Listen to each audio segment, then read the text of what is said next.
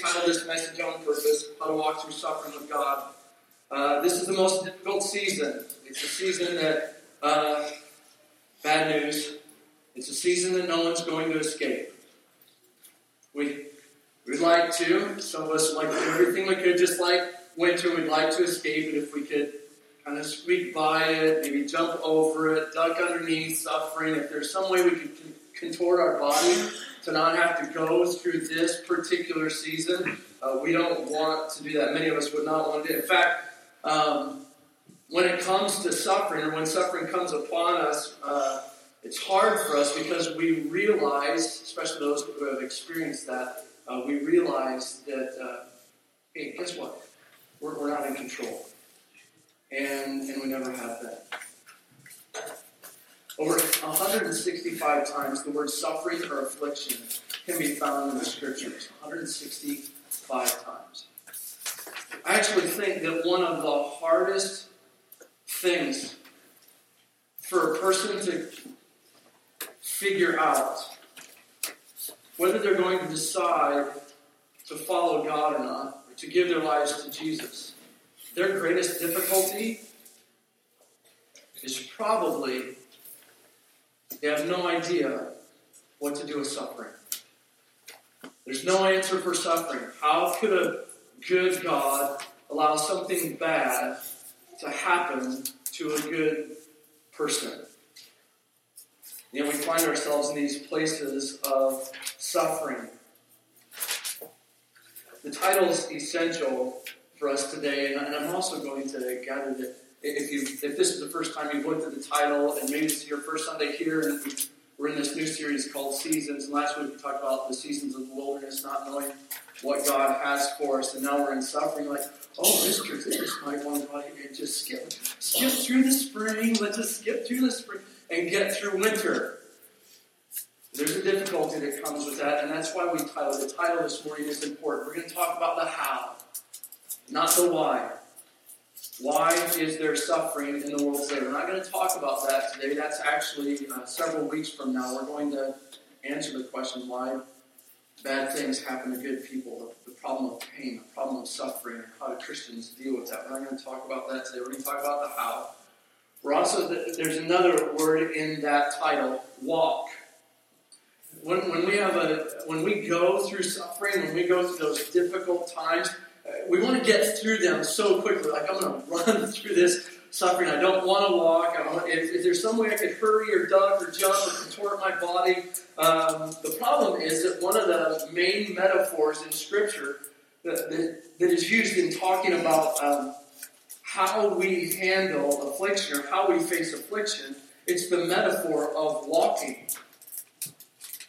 Uh, Psalm 23 4. Though I walk through the valley of the shadow of death. Okay, that's just one of those instances. The key being through. It's important how to walk through suffering.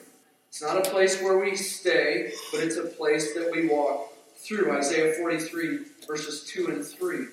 When you pass through the waters, I will be with you, and through the rivers, they shall not overwhelm you. When you walk through fire, you shall not be burned, and the flame shall not consume you. How to walk through suffering with God. With God.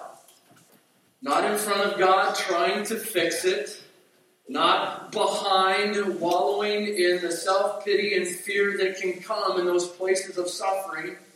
We get that. We understand that. We know that those things are real but recognizing that in the midst of suffering, you and I are not alone. And the season of suffering is so closely related to the season of the wilderness because the season of the wilderness, you can either be drawn closer to God or you can find yourself in this spiritual decline walking away from God, but you won't stay the same. That wilderness experience will change you. So will suffering. It will either draw you closer to God, it will lead you into a place of spiritual decline, but let it be known, and you do know this, it will change you.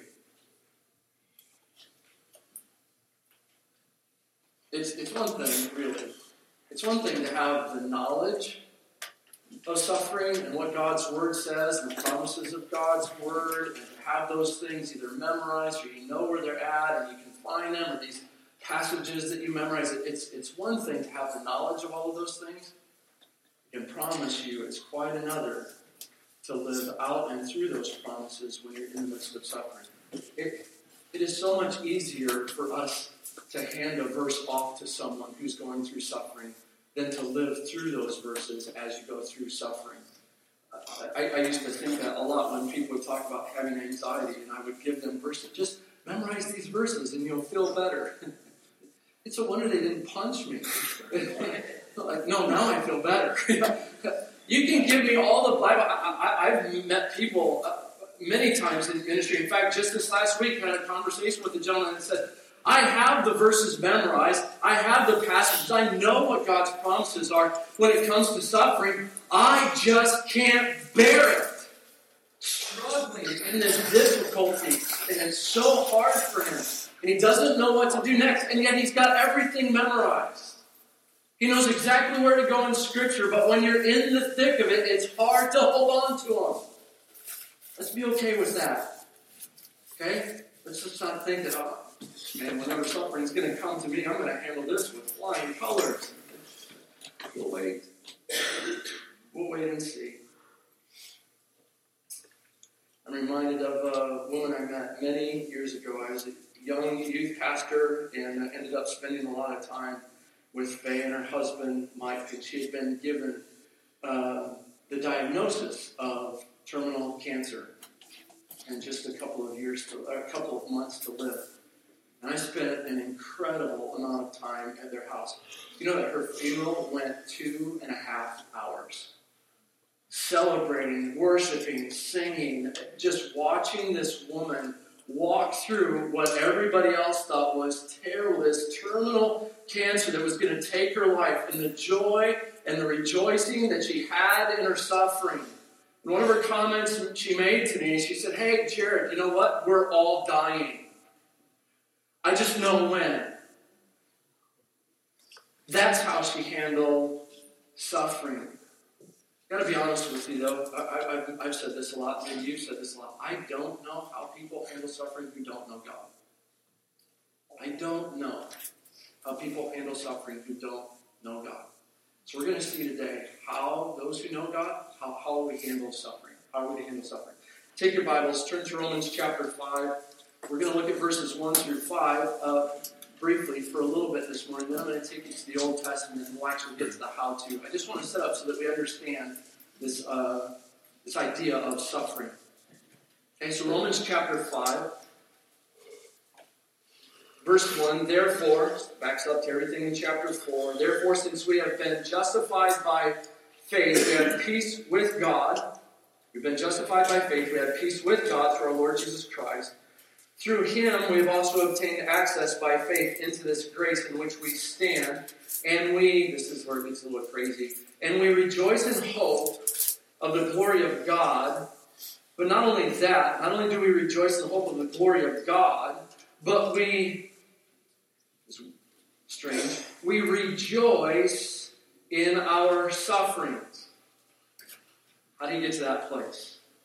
How do you get that place in your life where you actually rejoice in your sufferings, knowing that suffering produces endurance, endurance produces character, character produces hope, and hope does not put us to shame because God's love has been poured into our hearts through the Holy Spirit who has been given to us. How people who don't know God, who know God, handle suffering. The very first thing they have to notice out of this particular area when we're talking about suffering, in Romans chapter 5, that Paul, the Apostle Paul, is actually talking about a specific group of people. Do you know who they are? They're Christians. This is how we know it. Look at verse 1. Since we have been justified by faith. He's talking about Christians. Christians, listen closely, is what he's saying. We've been justified by faith. We have peace with God through our Lord Jesus Christ. We've obtained access by faith to His grace, which He lavishes on us. We can stand in that grace. we can rejoice in hope of the glory of God. But not just in the glory, hope of the glory of God, we also can rejoice in our sufferings. Why? Why? Because of our faith.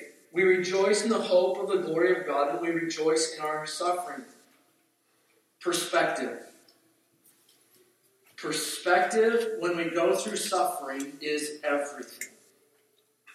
Perspective. That word suffer means uh, affliction in, in different, uh, different places in Scripture, tribulation in other places. It can mean pressure, to be, to be pressurized. Paul uses the phrase various kinds of trials.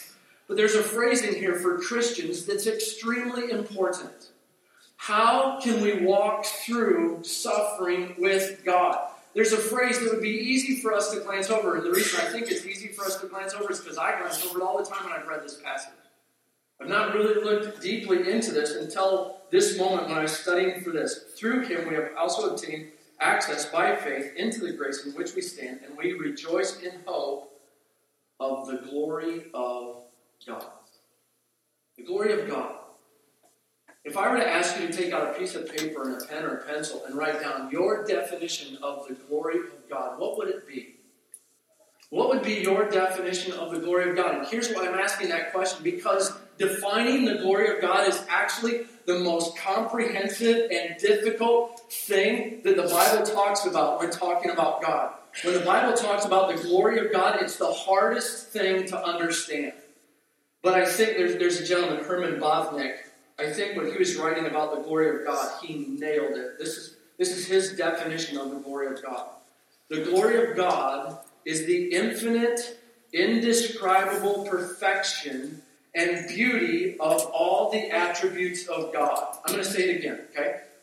It's the infinite and indescribable perfection and beauty of all the attributes of God. When we're talking about being able to rejoice in the hope of the glory of God, we rejoice in all of who God is.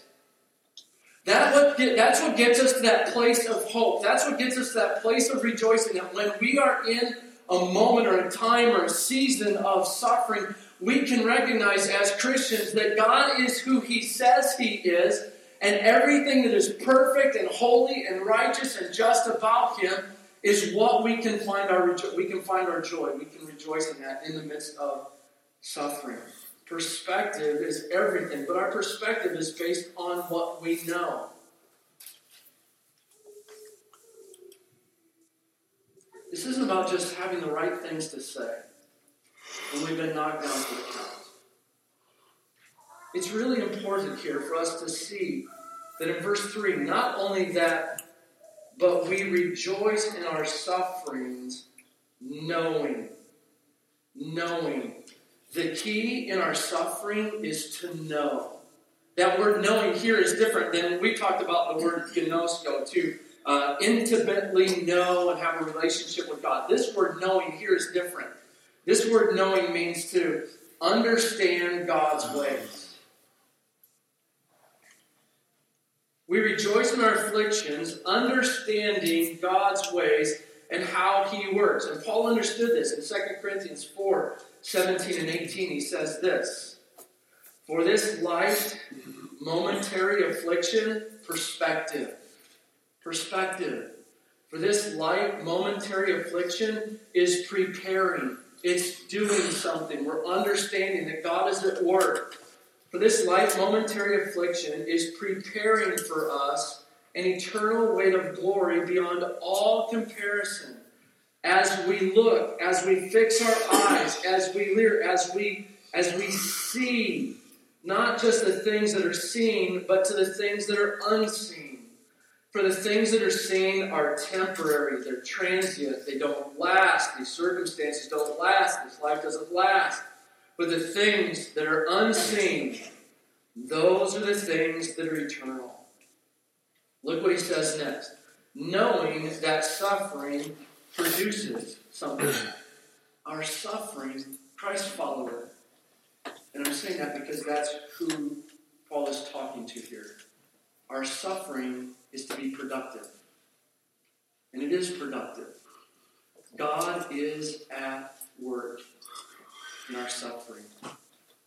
Hosea chapter 14, verse 9 says that God's ways are right.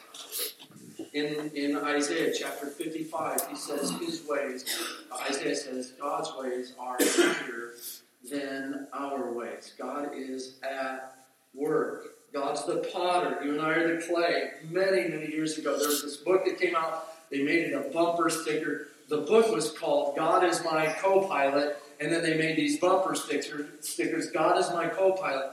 If that's the case, if you ever had one of those bumper stickers or if you ever read that book, I just want to encourage you that that's bad theology, okay? If I'm sitting in a plane and God is my co pilot and I think I'm running the show, there's going to be a problem.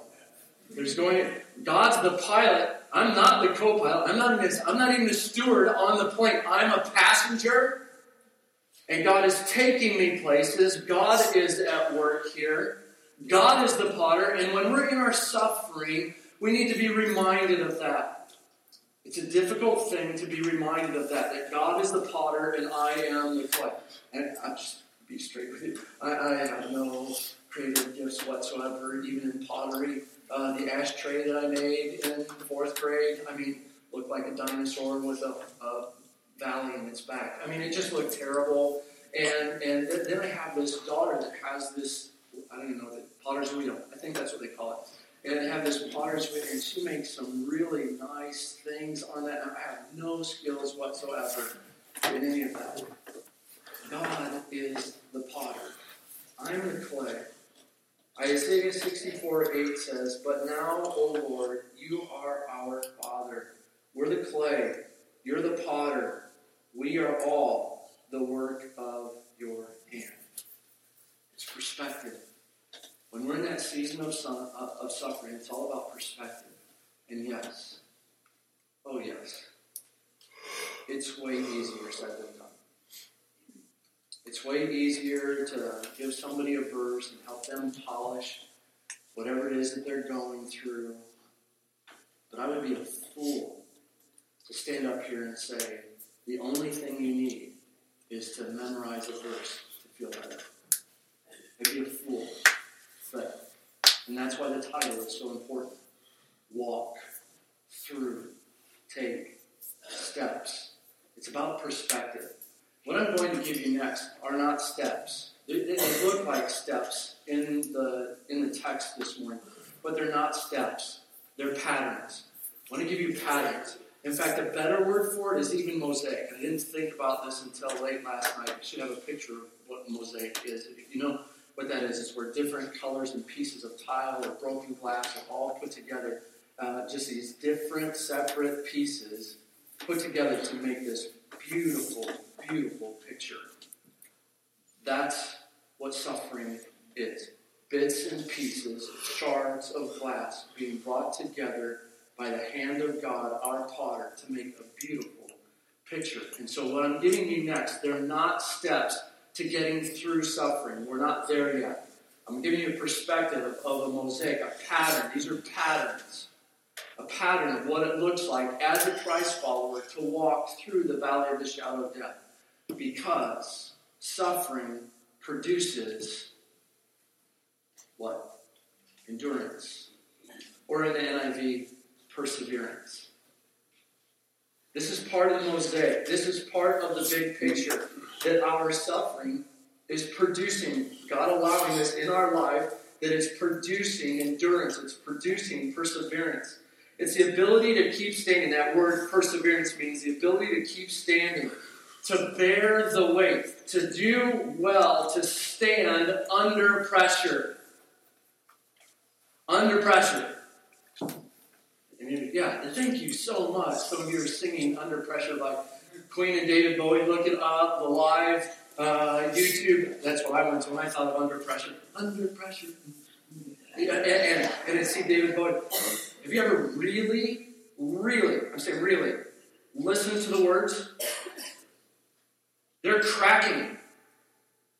They're cracking under the pressure. They don't have an answer for the suffering in the world. And God is saying that the suffering that you go through as a Christian helps you to bear up under that pressure. It's producing something in you. It's producing a perseverance. Have, have you ever noticed, and I see this, uh, I see this a lot actually. Uh, have you ever noticed that the person going through the suffering bears up better under it than those watching them go through it? It seems like those that are in those difficult places of suffering that that they're actually bearing up better under the weight of that suffering than those of us that are watching from the outside going, Oh my word, what is happening? What is going on? Why is that? Can I just be forthright with you? It's not because they're strong willed and positive thinkers. It's because innately inside of them, whether they're a Christ follower or not, God has created within them the capacity to persevere. God has created within us the capacity to persevere. But it doesn't just produce endurance, it also produces character. That word character there actually means testedness.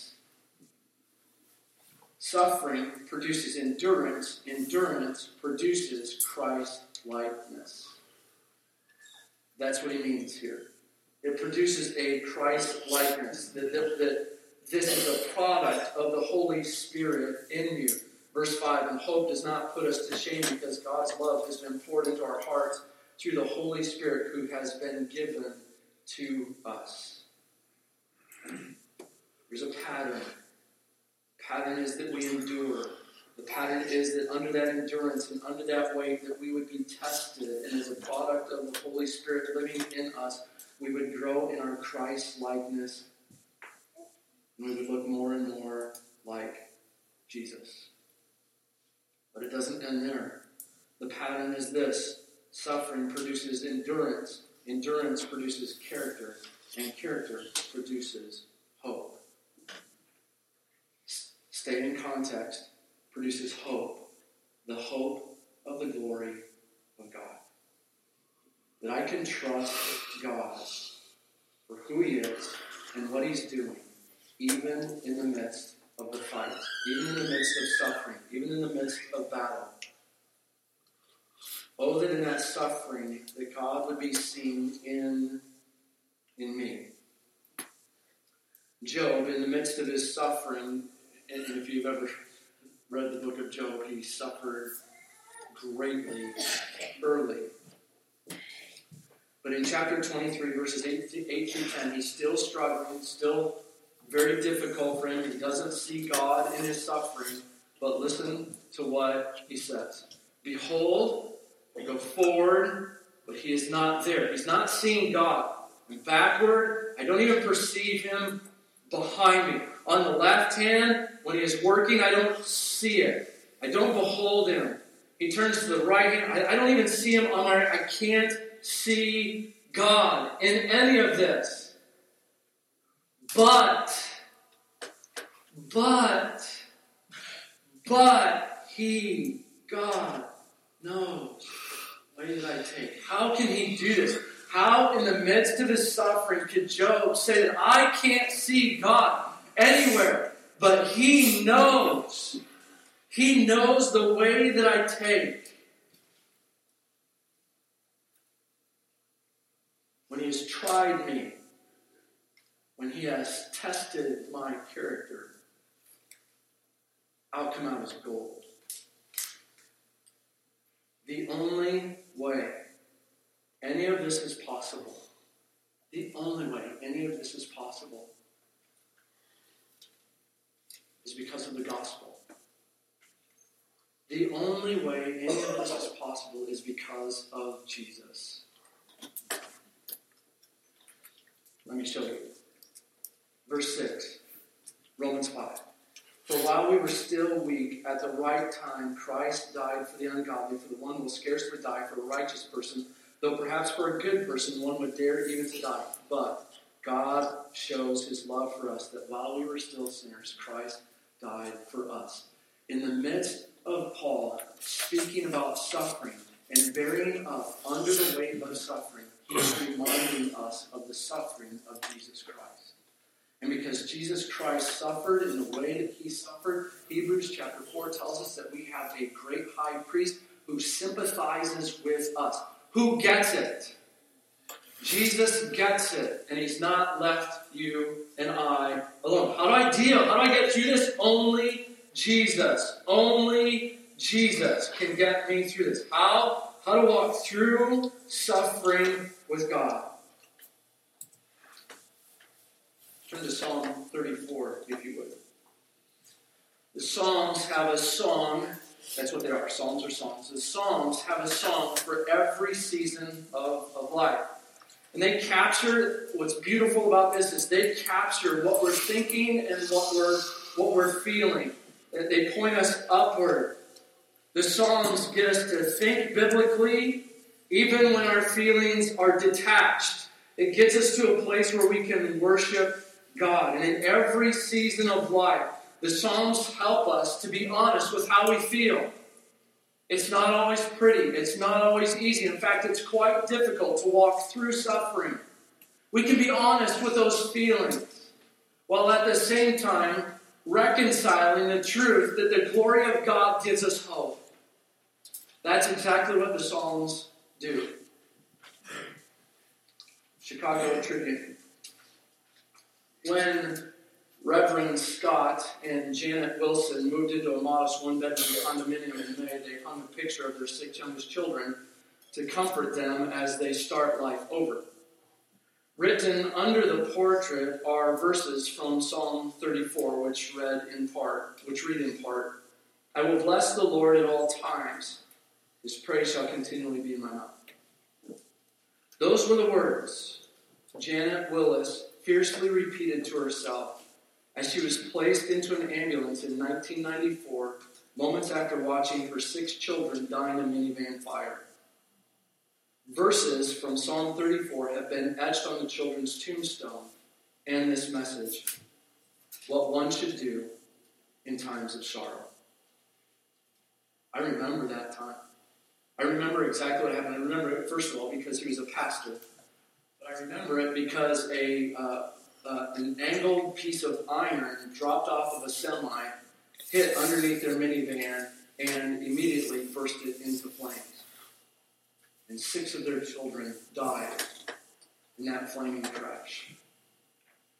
I remember that story coming out, and immediately, even in interviews, the very first thing that Mrs. Willis would start off saying is she would say, I will bless the Lord at all times. His praise shall continually be in my mouth. My soul makes its boast in the Lord. Let the humble hear and be glad. And then she would say this, Oh, magnify the Lord with me and let us exalt his name together. How could she do that? How could she do that? Only because the hope of the glory of God could she walk through the valley of the shadow of death? None of us would ever heap that on our wildest enemies. To lose six of your children in a fiery crash. How do you walk out of that and not be changed? Psalm 34. Let me give you some steps this morning, and these are actual steps. Walk through suffering. These are actual steps. Let me give them to you quickly this morning, almost out of time. Number one, obsess on the awesomeness of God. When you and I find ourselves in the place of suffering and struggling, and let's just remind ourselves if it hasn't happened yet, bearer of good news, it will. Obsess on the awesomeness of God. I'll bless the Lord at all times. His praise will continually be on me. Verse 3 says, Oh, magnify. That word O, eh, now in some translations it's just the letter O, in other translations it's OH. OH is the better translation of that because the way that it's written is actually this. Hang on, I'm going to wake some people up. Oh! Oh! Magnify! This isn't about my suffering. Let's make God as big as God can be in all of this. Magnify the Lord with me. Let us exalt his name together. Don't, don't just watch me magnify God in this. Don't sit back and question God's goodness in all of this. Join in with me. Magnify God with me. Obsess on the awesomeness of God because your heart individually needs it, and our hearts, watching you go through suffering, our hearts collectively need to see the goodness of God in you. You need to see the goodness of God in me when God takes me through a time of suffering. It needs to do well in my heart to, to wax eloquently on the greatness and magnitude of God, not just for my heart, for those around me. Obsess on the awesomeness of God. Secondly, trust that God can do it. Verse 4 through 7 I saw the Lord, and he answered me and delivered me from all my fears. Notice he doesn't say that he delivered him completely from his struggle, he delivered him from his fear. Those who look to him are radiant, their faces shall never be ashamed. This poor man, David's pointing to himself, and he said, This poor man, he cried out. I'm a man. I don't cry. David was a warrior, a soldier, and a king. And he says, This poor man cried. And the Lord heard him and saved him out of his troubles. And the angel of the Lord encamps around those who fear him and delivers them. David's saying that what he wants us to see that God is able to powerfully help those who hope in him. David's saying that when you're tempted to despair, remember 1 John 4 4 greater is he that is in you than he that is in the world. He's just reminding us of who God is. Obsess on the awesomeness of God. Trust God can do it. Find rest in Him. That's the third thing. Find rest in Him. What beautiful words. Oh, taste and see that the Lord is good. That word taste means to make a, discer- a discerning judgment. Weigh it. Weigh it, test it, assess it, see if God is actually good. Oh, taste and see. Do you ever, ever do that? I'm a picky eater and, something might get plopped on my plate, and I'm like, okay, I'm going to taste and see if it is good. Okay? And even if it is, I don't want to give the satisfaction to anybody else in the room. It's not bad. It's not bad. You know what it's like to taste and see if something is good? This is what David is saying here. Rest. God is satisfying. He meets our every need. He's good all of the time. Obsessed on the awesomeness of God. Trust God can do it. Find rest in Him. And obey God even in the waiting. This is hard. This is a hard one. David takes a little bit of a turn in this psalm. And he says, Come, O children, listen to me. I will teach you the fear of the Lord. What man is there who desires life and who loves many days? That loves many days, that he may see good. Verses 13 and 14, he gives advice. In the midst of your suffering, keep your tongue from evil and your lips from speaking deceit. Turn away from evil and do good. Seek peace and pursue it. Why does he do that? Why does David do that? Because he knows. We know that suffering is hard. And it's very easy to get into that place where we begin a pattern of complaining and discontent and, t- and tiresome and worn out and like just uh, uh, Friday morning, bolted over to Iowa City. Dad finally was able to have surgery that he's needed. We're rejoicing. Chest tube comes out. Food tube comes out. He's walking around. He's got this massive uh, slit on the side of his neck. And uh, we talked, as we talked before the surgery, how he had walked through the valley of the shadow of death, and it seemed like forever to him. Still not out of the woods. God is good. Taste and see. Stay obedient during that time, even during the waiting. Pray, be confident in Him. Don't ignore Him, obey Him. See that God is not ignoring you. Obsess on the awesomeness of God. Trust God can do it. Find rest in Him. Obey God in the waiting. See that God is not ignoring you. This is beautiful. Psalm 34, if you're going through suffering, this is for you. The eyes of the Lord are toward the righteous and his ears toward their cry. Oh, good, I have eyes and I have his ears. let's not stop. The face of the Lord is against those who do evil to cut off the memory of them from the earth. When the righteous cry for help, the Lord hears and delivers them out of their troubles. Verse 18 The Lord is near to the brokenhearted and saves the crushed in spirit. God's not ignoring you. He sees you. He hears you. He's coming alongside of you. Walk with God. God hears the cries of those who need Him. And we can be tempted to think, I can be tempted to think, I have thought these thoughts. I can be tempted to think that God is no longer listening. That God is no longer there. I can be tempted to be like Job and say, I don't see him in front of me, I don't see him beside me, I don't see him behind me. I just don't see him. But he's there. And the Lord is near to the brokenhearted and saves the crushed in spirit. One last thing. Thanks for hanging with me. Hope. Hope. When you're walking through the valley of the shadow of death, don't lose hope. Verse 19 Many are the afflictions of the righteous. Not few, not a couple.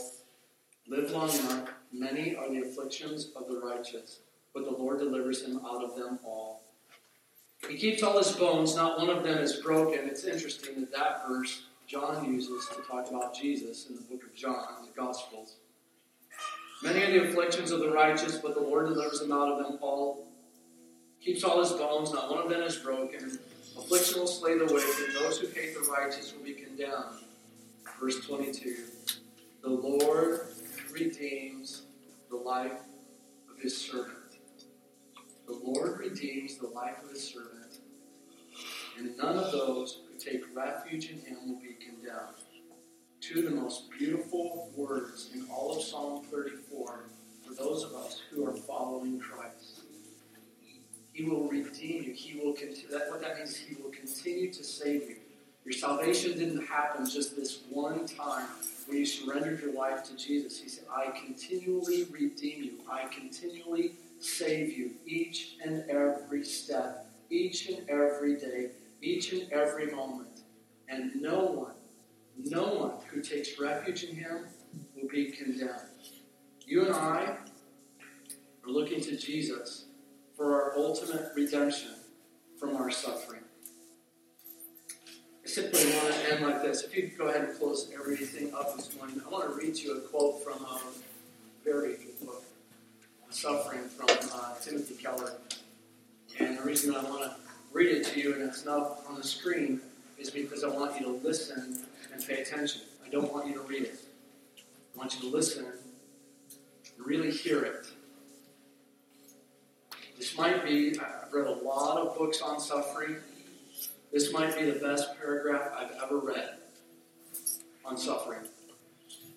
Jesus lost all his glory so that we could be clothed in it. He was shut out so we could get access.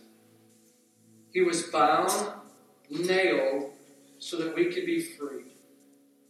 He was cast out so we could approach. And Jesus took away the only kind of suffering that can really destroy you. That is being cast away from God. He took that so that now all suffering that comes into your life will only make you great a lump of coal under pressure becomes a diamond. And the suffering of a person in Christ only turns you into somebody gorgeous. Jesus Christ suffered, not so that we would never suffer, but so that when we suffer, we would be like Him. His suffering led to glory. And if you know that, if you know that that glory is coming, you and I can handle suffering too. One of the things King David did in Psalm 34, right at the very end, is he took us to a very eternal place. He got us to think of our suffering past the circumstances we're in. He got us to think us past the suffering that actually may lead us to death. And after death, he takes us to this place of eternal refuge in Christ Jesus, the, the most awesome and glorious deliverance from all of our suffering. And it only comes because of our relationship with Jesus Christ. People ask, How in the world can you handle suffering? Jesus. Jesus. I'll fail. I'll struggle, I'll question, it'll hurt. I have to get my feelings in line with biblical truth and with the worship of God and remember who He is. All of the glory of God is not meant for this day, it's meant for that day. That day when we spend eternity with